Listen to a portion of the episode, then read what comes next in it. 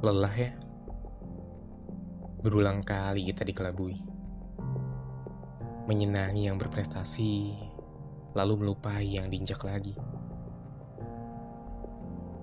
Bukan aku tak bangga, namun mengapa media seakan buta?